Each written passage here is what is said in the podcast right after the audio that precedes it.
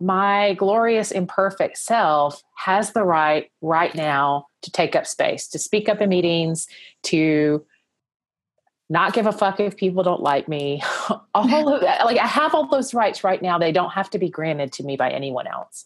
And right. i don't have to be perfect to get them. They're inherent to me. Welcome to the reboot podcast. We are so glad you're here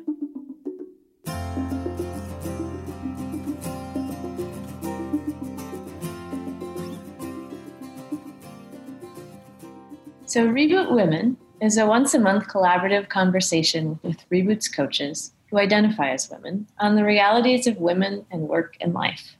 This one is for the wombs. We'll go broad and deep on a bosom full of topics that can weigh on a woman's heart. And we'll find solidarity as we weave insight from a range of well hewn threads of wisdom. Our own experience as women in the workplace, as coaches, as mothers, as healers. My colleagues and I aim to lift up the conversation, be savvy and soulful, and include and reclaim all the parts of us in the process the wounded parts, the fed up parts, the struggle is real parts, the desire parts, the wild parts, and the parts that are becoming. We want to support the revolution in the mind, heart, gut, womb. I say that because I believe women have four brain centers that guide us that in a revolution serves us all. All right, let's introduce ourselves. My name is Ali Schultz. I am the co founder of Reboot. I am with my esteemed colleague, Heather Jassy. Hi, everybody. This conversation really spun out of a long held conversation that I felt we've needed to do at Reboot. And Heather prompted me by saying she really wanted to dive in more with the women entrepreneurs and i said well let's let's do this. And these are the conversations that you and i have about being a woman and and the journey that women face. And so we look at this as sort of a continuation of that conversation with more friends listening. Yes. So this will be a series of podcast conversations that we'll we'll do with more of our colleagues in our coaches who identify as women here at Reboot. So it'll be a more full party as we continue onward. But we kind of wanted to set the stage here and maybe talk about why this felt so important. While this was still an ideation, although it went from idea to something fairly fast, I surveyed all of our, our coaches and I said, What do you hear from your clients that are women? And as we collected that, I, it was very eye opening in terms of what what was surfacing and like some part of me got like would groan and some part of me would be sad and some part of me would get like angry depending on what the issue was just because it was like oh my god this stuff actually happens. Over and over. Over and over, over. not only is the struggle real but like these situations are are totally real. And but there's also a shared experience of everyone feeling as though they're alone in it. Yes. Absolutely and there's one guiding quote that I will offer us as we begin our conversation, and it's by Muriel Rukeyser. What would happen if one woman told the truth about her life? The world would split open. Yeah. So, one of the first bullet points I have here is um, that women are critiqued on their communication, specifically their tone, and their presentation, etc., instead of being critiqued on like the content and the data and the business plan, for example, of their contribution. This is like in meetings, board meetings, um, pitching, like for fundraising. What's really painful about this for me is that that you know, I mean, we're coaches. We we speak to lots of leaders. I mean, many, many, most, if not all, leaders have imposter syndrome if this fear that they're going to be exposed as fraudulent or that they don't know what they're doing. And for white men this is mostly a process of just coming to terms with the fact that this is about facing their own demons and fears that like becoming clear that what they fear is happening is not actually what's happening but for women and people of color there's there's not only imposter syndrome that's one layer but also there's this whole layer of stuff that's happening that's not in your head. It's mm-hmm. real. And so you are being judged on tone presentation style points instead of the substance of your work. And so there's this double layer of stuff. And then for women of color another layer of stuff to unpack. And um, it can i think it can feel like a funhouse mirror a lot or multiple funhouse mirrors that we're sort of living in every day at work. Just that alone is daunting. Absolutely. I mean this is part of why we need other women around us who who have a shared experience and to and and not just that but to be able to talk about our stories and to talk about what we experience because you know we are at times made to feel as though we're, we have to question our sanity because we experience something so strongly and we're told that that's not actually real. And so often, I, I think that one thing that's so important about this is actually having time to be connected to your own truth to make space for your own truth because the world is very loud and it will tell you that your reality is not actually true. And that's why it's so important to make that space every day for yourself. I think we're talking about imposter syndrome and gaslighting. I mean, it really, imposter syndrome just shows up in such a, a, a variety of ways but usually it just shows up like a very very credible voice telling that you that you can't do something for some reason. There's always a reason. And you know i, I think that one of the ways that this shows up is uh, women often feel like they need many certifications before they can do whatever they often feel underqualified. And and how this shows up is that we can hang out on the sidelines just waiting until we're qualified enough. And sometimes that day never comes. And while we're hanging out waiting we're not taking enough risks. We're not talking in meetings. We're not touting our successes. We're not asking for that juicy role. I want to share a personal story about this. A couple of days ago i got really in my own head about this podcast thinking you know who am I to think I have authority to speak about women's lives? And like in my experience, my imposter syndrome always shows up with this sentences that begin like, "Who are you to think?" or "Who am I to think?" and uh, you know, sounds very credible. Um, and I was talking about this with my husband, who who you know said, "Well, why would you feel that way? You owned a feminist bookstore." You served as a coach and therapist to scores of women over the years. Uh, you're an early female executive, the first mother with a baby at Etsy, and you, you know, worked with the Etsy seller community, millions of women you talked to every day for years, right? I'm mm-hmm. a mother mm-hmm. with two daughters. But you know, if I just had a PhD in women's studies, then I could do this thing.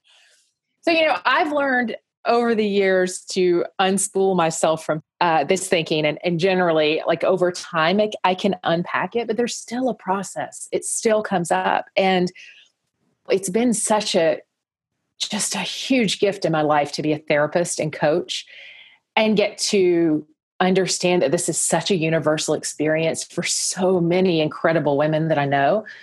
For me, it's been incredibly healing to see that in others as well. But if you were to ask me who has the right to speak with authority about women's lives, I'd say any woman, I would totally mean it, but different standards when it comes to myself, right? You know? like you are you are more than qualified and yet here here is that persistent voice that constantly tells us we're all more than qualified and we see it in others it's, it can be harder to recognize in ourselves i think another thing that comes up a lot is that women tend to worry more about likability and you know we worry about being a bitch and we worry about leadership how to lead effectively without being aggressive. And again this is very real. There is a much smaller range of acceptable emotion tolerated in women in the workplace. And you know as a client told me i have to choose between making myself small so that i don't piss off my peers or do my best work and everyone hates me. That's a really shitty set of choices. Yeah I mean, this also tracks to the fact that women are, are often given raises or promotions based on past accomplishments, while men are often given raises or promotions based on potential. Right? Wow, the struggle is real. It's real. this, this list is bumming me out, Alex. I know. oh. Can we also talk about motherhood a little bit? Yes, let's talk about motherhood. You know, I mean, there's there's a lot here. Um, you know, I think women worry about being taken seriously if they want to start a family and a company and and having a family just brings up all sorts of things there's mom guilt, torn between work and family. Uh, you know, I've, I've, often said, often failing at at least one of my jobs, um, yep. sometimes both. Um, you know, some women consider freezing their eggs while they're on a startup salary because they want to have options. They're not sure what those options are going to look like for them or whether there will be a place for them to be a mother. There's a huge shift in identity when one becomes a mother uh, and you know what does that mean for a woman at work identity? I mean there's so much i would love to say about this in particular. I mean i will say this a conversation that i have with a lot of friends and clients is is about something that happens when you have a baby. It just you know it breaks you wide open sometimes literally. Um, but your heart is so open and vulnerable. And you know at least in my experience this act of context shifting um, between that vulnerability and then how one has to show up and be strong at work is just exhausting and overwhelming.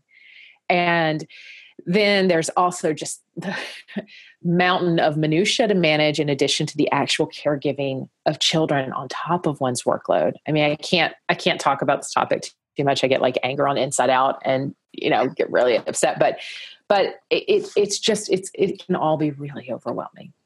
Yeah.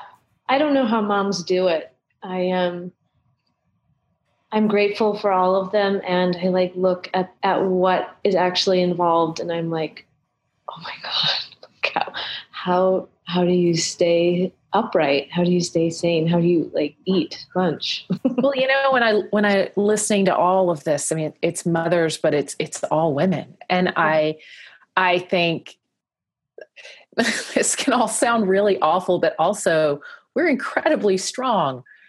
I mean, that's like, look at all this and we just do it. We just show up and we do it.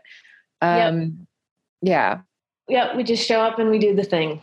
We show up and we do the thing. I mean, I think this is something you and I have talked about a lot that the hero's journey for men can often feel uh, you know, the Jack Kerouac on the road, discover yourself. And for women, it can just feel like moving back some minutia for a little bit to claim a little bit of space for yourself, for something to emerge. Yeah. It's such a, it can feel like such a different experience of attempting to make space for oneself. Yes. I think part of making space for ourselves it, as part of our heroine's journeys, I think part of that is really parsing through our own psyche and unloading all of the internalized stuff that we've taken on to really find at our core and at our ground really. Like mm-hmm. that strength that is that's going to get us through anything. That is us and that is our kind of just this like core central pillar of just who we are and our ability to take up space and the fierceness of what we know and moving on Absolutely. And I, I think that we are in the in, definitely in the business of believing people can change and seeing people change and grow through incredible obstacles. And I do think to your point, it, it begins with knowing yourself and learning yourself because, you know, while we all share a collective experience of being a woman in the world, we all have an individual experience of that. We all carry different wounds, and all this collective bullshit we have to deal with touches different wounds in each of us. We we react in different ways when these wounds are touched. Some of us lash out, some of us close off and recede. And you know, we've all developed different coping strategies to protect us and while some of these coping strategies helped us up to now, which of course is awesome, but they're they're not serving us anymore, and they're actively working against us often. And and so this, to me, this work is really about deeply understanding ourselves and unpacking our individual mythologies, mm-hmm. and understanding what what is actually our story versus the story that we've been given about ourselves from everyone else or from the world.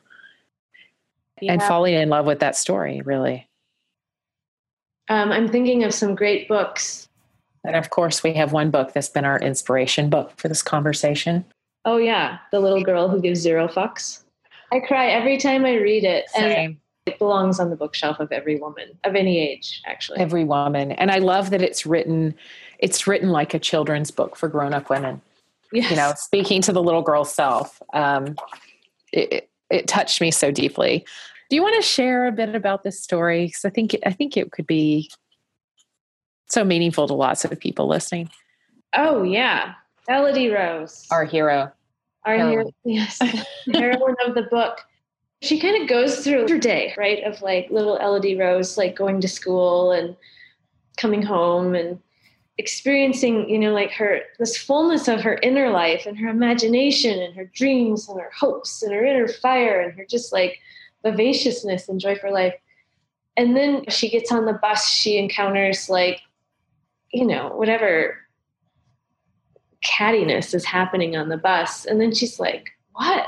Why am I so like emotionally distraught by like this this stuff that's going on? And then things will happen even at school and she'll be equally distraught and she'll kind of come home at the end of the day and be like why why do i feel a little wrecked right right now?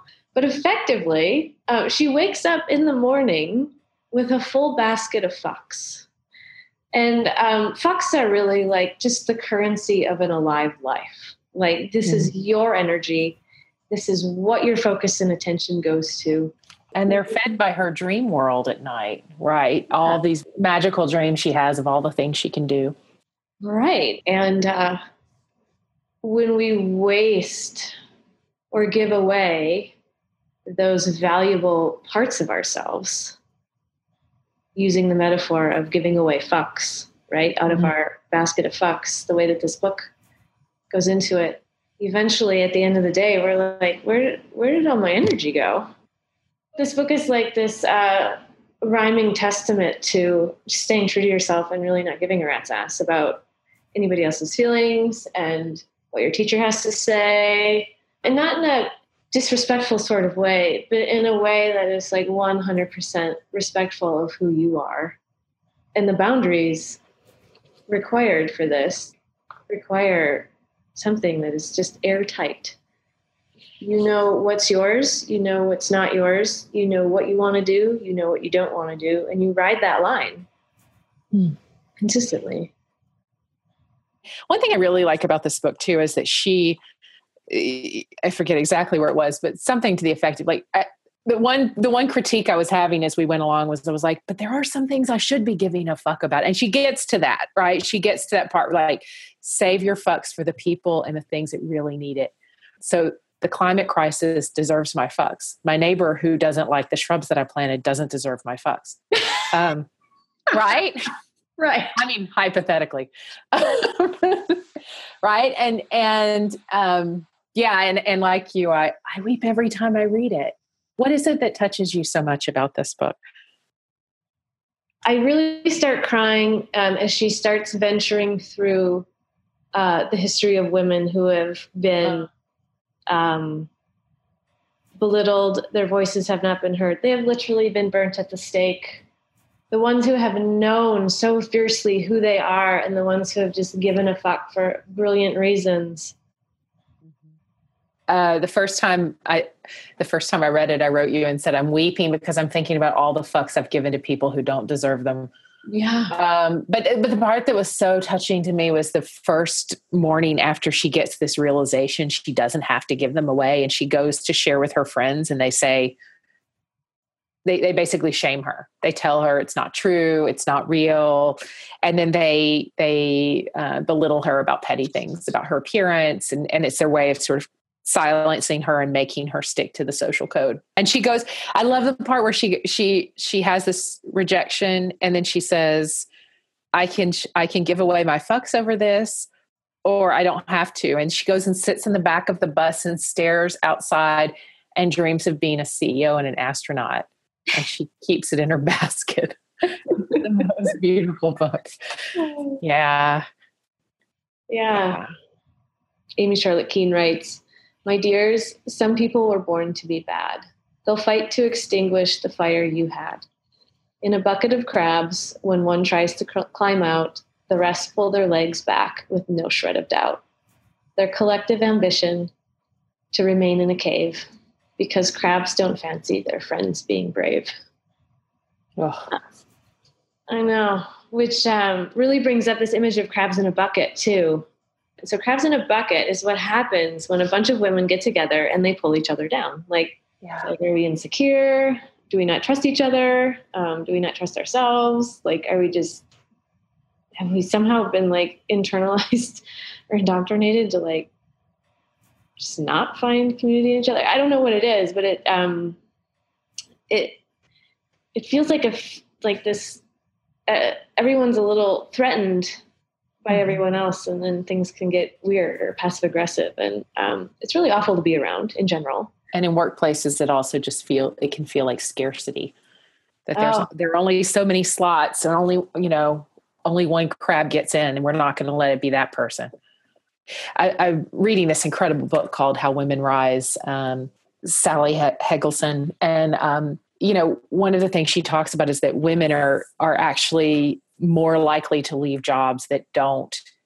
It's not just about the promotion; it's not just about the money. Those those are those are important, but but also because they're they are more about recognition right they're about being recognized for what you're doing but for women it's it's equally important to have a place where you enjoy your day to day you like the work you like the people you don't feel like you're in the bucket of crabs right? It, it's it's very, it can be much harder to for women to compartmentalize around when you're in a crab bucket all day.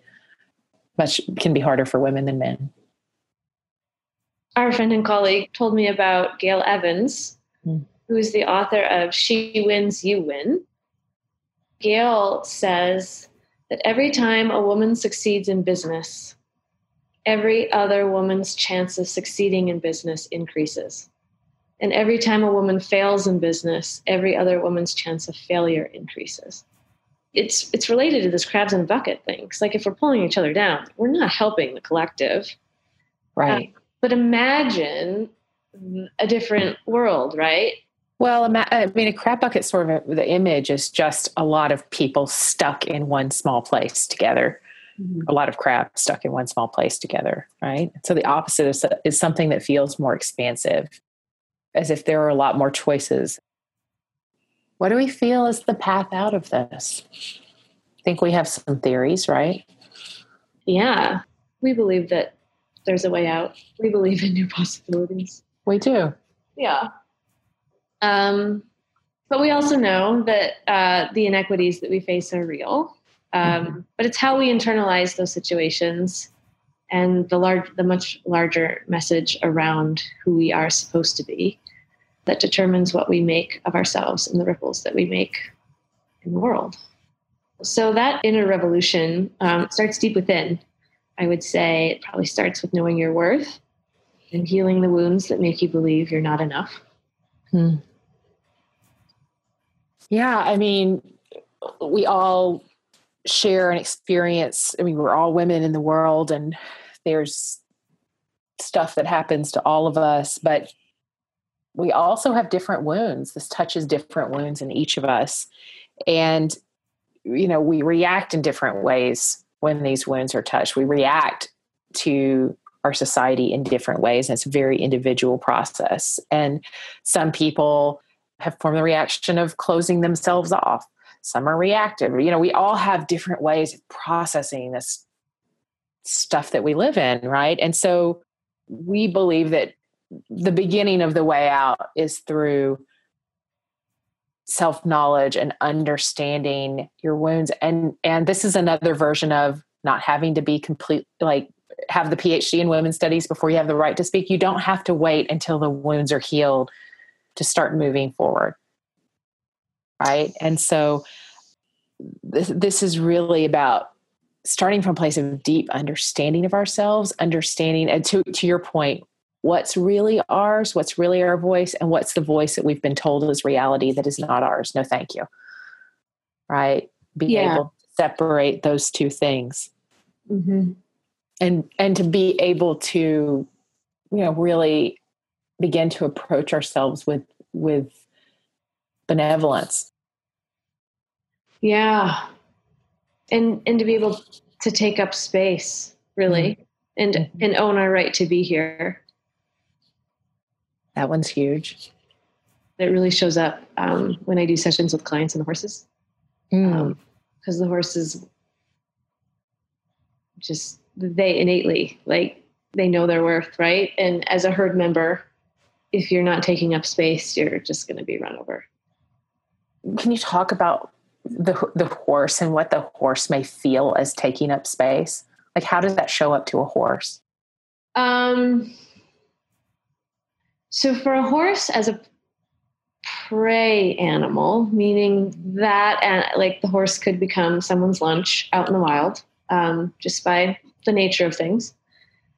They have their body, and that is effectively all they have.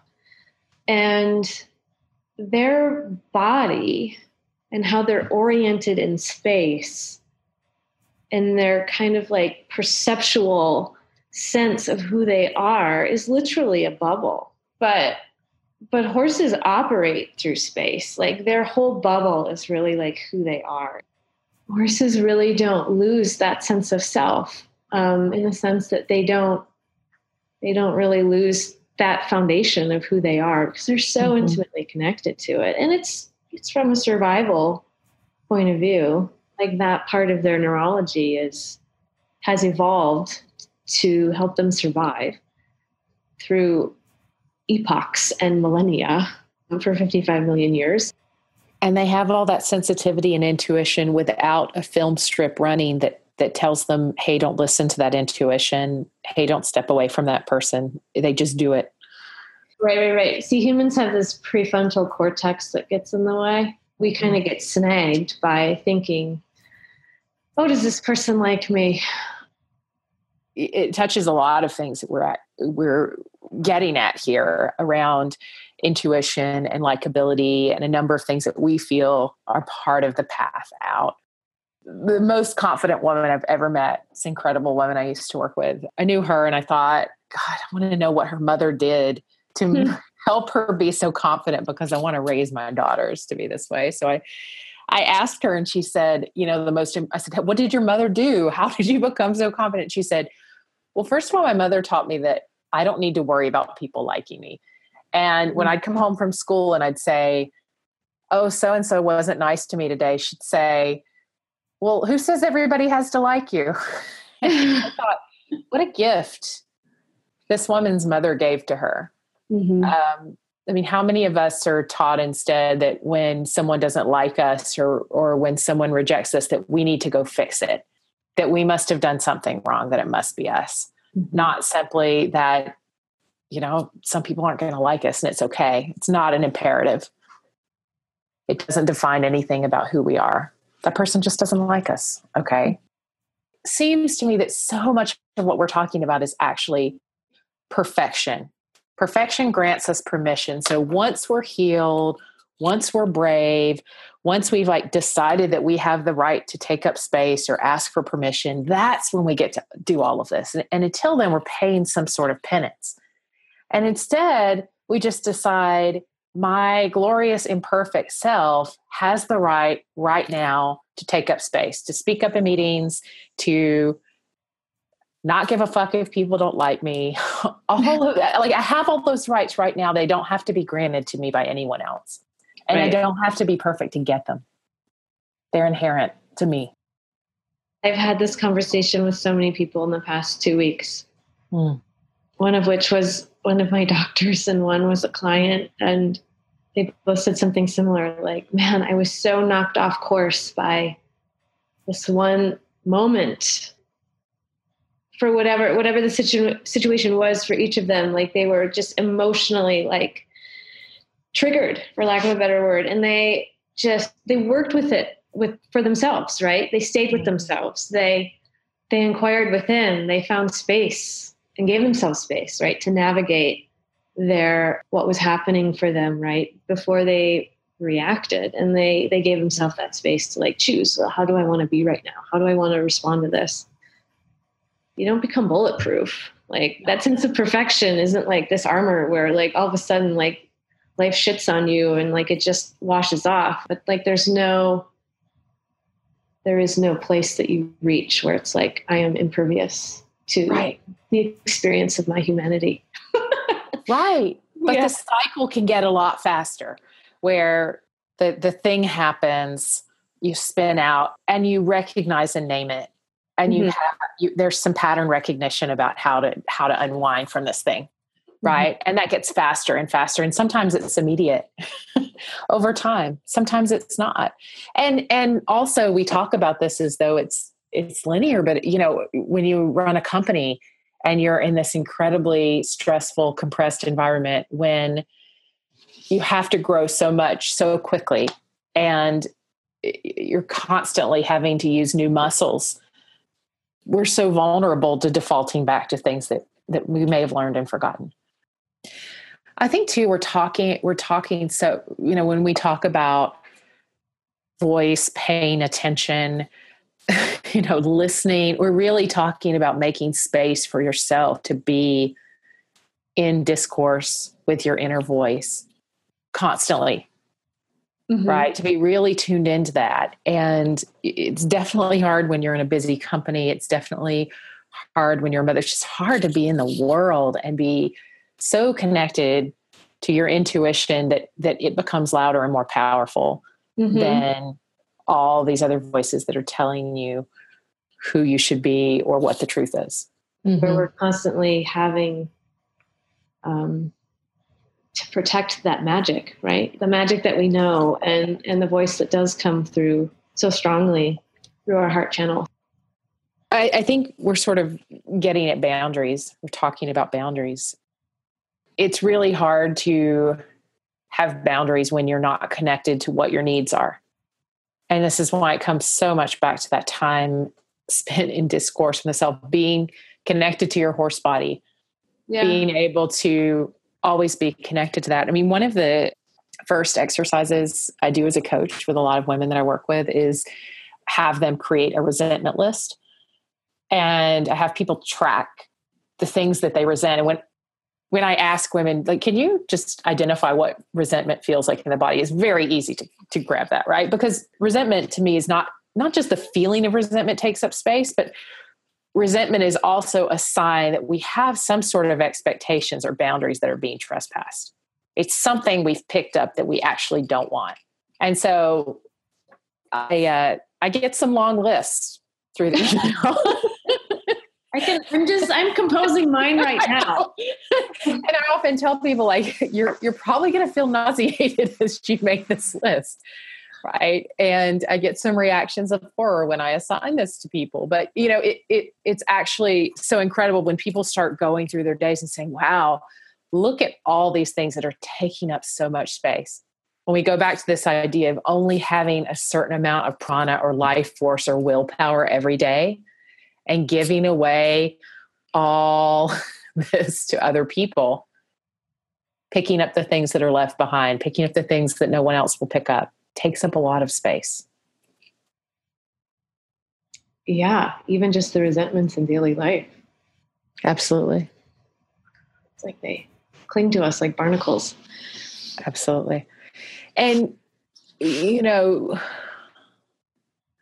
if I go back to the the little girl who gave zero fucks. You know, there was there was such a theme in that book about hanging on to the sanctity of the space to dream.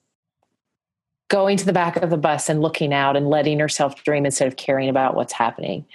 You know, allow holding on to her dreams every night, deciding she's going to keep them for herself all day. There's just such a theme of taking up space and saying, no, this is mine. Just protecting that space with vigilance. I resonate with that so much. Yeah. Because I was the girl in the back of the bus. Mm, me too. Like I still feel that way. Mm. Um, Tell me about that.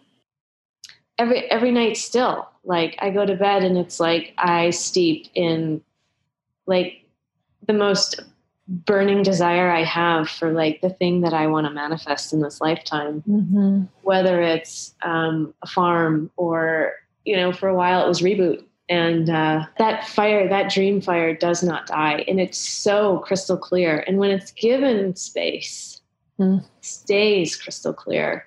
It's such a gift to be so connected to it. And I operate in the world with such a clear knowing of what I want like my priorities are really clear. I know exactly where I want my energy to go. Mm-hmm. And I mm-hmm. get flack for that all the time. Mm-hmm. Um, growing up, it was, geez, Ali, you're so selfish. And I'm mm-hmm. like, mm. really? How is this selfish? This is like the most radical form of self care. Of course, I didn't have that language then, but I was, I would hear that word and I would just be like, why did somebody just smack me on the nose for just mm-hmm. being like so fully me? I'm grateful, grateful mm. for whatever practice I've just been been doing by holding on to my dreams uh, for so long. I mean, my experience of this is that when I was younger, it was so easy to be connected to that dream for me mm-hmm. that it, it felt so vivid and so real. And I had, I feel like I had more time and space to really, I love that word, steep, steep in it like tea, you know, that just to luxuriate in it. As I've gotten older, and I think with motherhood, it, it becomes harder to find time to steep in it. Mm-hmm. But when I do, it's always there. It's mm-hmm. just always there. It's so close. And I, you know, I, I my approach with clients has always been, you know, okay, first, sometimes we just have to make empty space, mm-hmm. right? Mm-hmm. We have to clear out whatever you're doing that you resent. We have to like get help for you. We have to, whatever we can to make some space because when you make space, it's all there. Mm-hmm. All those dreams, they never go away. They're always there. And it really is just a matter of just making empty space to commune with them. Mm-hmm. And it's so beautiful because there are moments where I'm like, do I trust this process? Do I trust that if we really clear the space, it's there? But it always is. I mean, it really always is. I love that. I do too. And, you know, I, I remember, you know, reading years ago that how when we're young, we get to live in the shadow world. We get to like fully experience a range of what just being human and in our living in our wildness. And then we become you know, I, re- I remember it so distinctly because he said, when we become about eight, we have to start conforming. We have to start changing. We have to start shifting. There's this whole, we're given like a certain amount of leniency when we're young to be children, and then we're thrust into the world. And um, this is really tender for me because I, I have an eight year old daughter and she's hit that age and I'm watching it happen. I'm watching, you know, the the tension between the wildness and the girl who dreams with also suddenly being tuned into what other people are thinking about her i just um, we keep piles of quotes around at the mm-hmm. reading office and uh, i ran across one this week from brene the beloved brene brown and it was uh, if you trade your authenticity for safety you may experience the following anxiety, depression, eating disorders, addiction, rage, blame, resentment, and inexplicable grief. Hmm. I don't know much about Gestalt psychology, but I see a Gestalt therapist. And one thing she talks about a lot is that um, in the theory, the life layer is at the very center. That's where we're really fully integrated human living, fully in our aliveness. But to get to that, we have to go through the role layer and the death layer. Mm. We have to allow all of our you know these preconceived notions of who we have to be in the world die and and so many to get to brene's quote you know so much of what we see as malfunctioning coping strategies are about avoiding that death layer mm. yeah it, it's a uh, man, it just feels like it's death of like it's death of the ego, right? It's death of um, those things that kind of hold us hostage a little bit. Yeah, really our true self. The ego is such an interesting one. You know, I I uh, had a Zen teacher in my twenties who um, I had a real reaction to the ego stuff. you know, I talked to him and said, "I have a real problem with this because I don't even feel like I have an ego yet." I still can't say no. I I still, you know, I'm still struggling for space. And he said, your lesson at any moment is to learn that which is difficult for you. Mm. If you have trouble saying no, you're and extending to others, your job is to learn how to extend. If you can't say no, you have to learn to say no so that you can actually choose to say yes. Mm. Right. It had a profound impact on me. And so I always look at it as like the work that we're doing in every moment or in each phase of our life is a little different. Mm-hmm. At times we're building ego, we're building a strong back. At other times, we're breaking that down a little bit. We're we're we're letting go. We're changing. And so this this this is this this work is a constant discourse to figure out you know how we stay in dialogue with our true self and like w- looking at what we're doing and how that's either helping or hurting or enabling the best dream of ourselves. Let's just circle back to tall poppy syndrome. Yeah, I mean the tall poppy syndrome is this idea, is this image of a of a field of flowers with one poppy that might stand above the rest and uh, gets its head chopped off so it's the same height as the others. And it's really like describes aspects of a culture where people of high status or resented, attack, cut down, struck, strung up, and criticized, where they've been classified as superior to their peers. And I and I'm sure that this is um, an image that might resonate for a lot of women. And the thing about the poppy is, the poppy usually ends up feeling like something's wrong with her. Mm-hmm. Mm, not that she was doing such a great job that she was punished, but actually that that uh, that she did something to cause the beheading. Mm it takes so much bravery just to stand into who we are. It does. It does. And, and sometimes we're punished for it. But, you know, the truth is, you know, there are often repercussions for taking risks or putting yourself out there. I mean, sometimes the experience is people are like, I did this thing that really scared me and it was all fine, right? But there's a feeling like I did it and it actually wasn't that scary. And then there are other times that people do this and put themselves out there and they're actually, you know, the tall poppy syndrome. Right. Yes. Yes. And circling back to even taking up space and uh, being okay with being you fully. Yeah. And yep. being a okay with being all of that much is really such a potent thing. Absolutely. You know, I used the example earlier of a client who said, you know, I either have to choose between, you know, being small, making everybody okay, being my best self, making everybody everybody hating me essentially. And i said okay well which of these would you rather if you're going to lose either way which one would you rather do? Right? Yeah. Um, but you know as glennon doyle says we love her. Um, i know we both love her. She says you'll be too much for some people. These are not your people. These are not your people. Yeah. It's so reassuring. It is. Because they're they may not be but other people are. It sounds so simple but it is a matter of finding your people who who don't the women the other people who don't want to be in the crab bucket. Yes. Who actually want to be birds on a wire flying free sitting next to the other birds. Yeah. If they choose. Mm-hmm. Mm-hmm. yeah i love that. Yeah. Well this has been fantastic. Okay this was really fun. Good. No matter what comes out of this it's really fun. All right. Okay Thank you. Hugs. All Talk right. I love you. Have a great I day. Love you. Bye bye. Bye. There is a poem by Ev'Yan Whitney called The Too Much Woman that I think is worth reading right now. I'll use it as an invocation for not only this series of conversations that we'll have here at Reboot or Women, um, but for you right now as you venture onward into your days, into your weeks, and uh, all the ripples that you will create that flow through that. The Too Much Woman by Ev'Yan Whitney. There she is, the too much woman, the one who loves too hard, feels too deeply, asks too often, desires too much. There she is, taking up too much space with her laughter, her curves, her honesty, her sexuality. Her presence is as tall as a tree, as wide as a mountain. Her energy occupies every crevice of the room. Too much space she takes.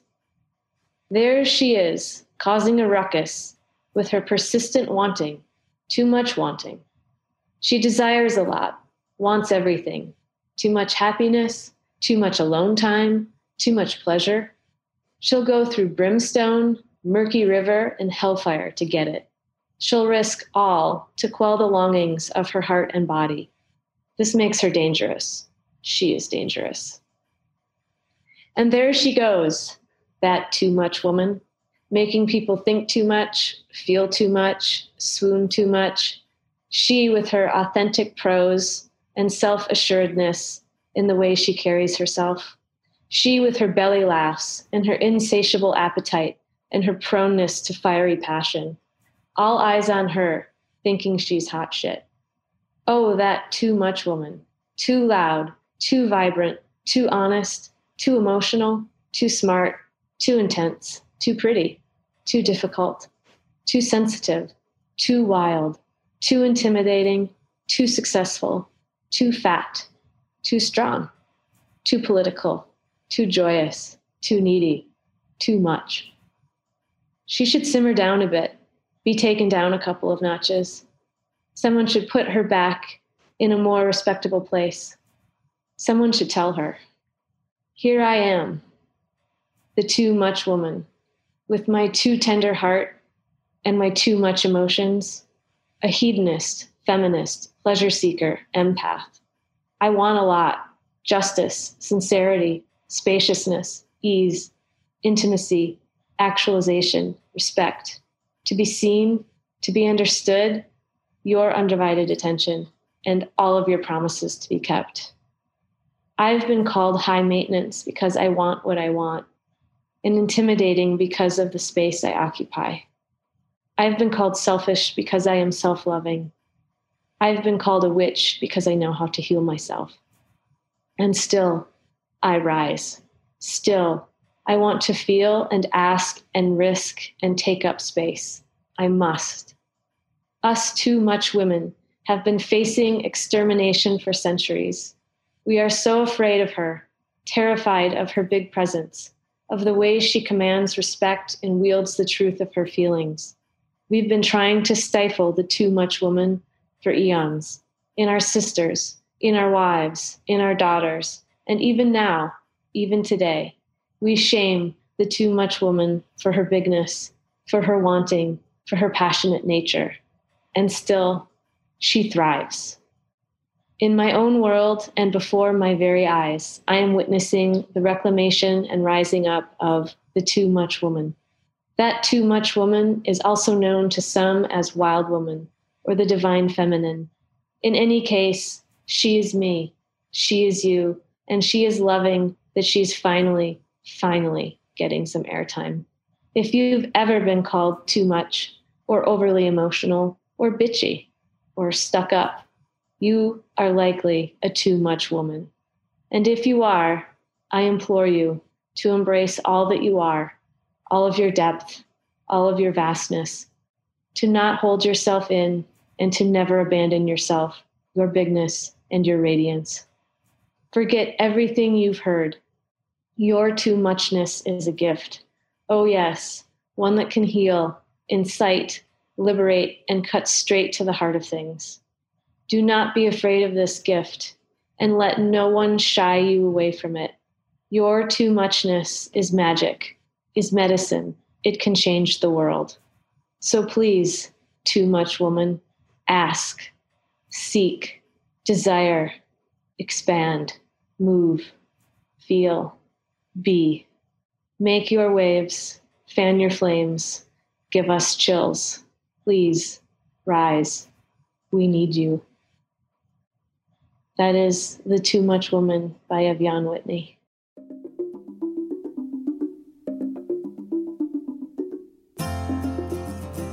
If you enjoyed this episode and want to hear more, head to reboot.io slash podcasts to explore past and present seasons of our podcast conversations. To help more people find and enjoy the Reboot podcast, consider leaving us a review on iTunes. You can find our step by step guide for leaving reviews in the show notes of each episode. And don't forget to join our mailing list at reboot.io slash sign up so you'll never miss an episode. Thank you for listening.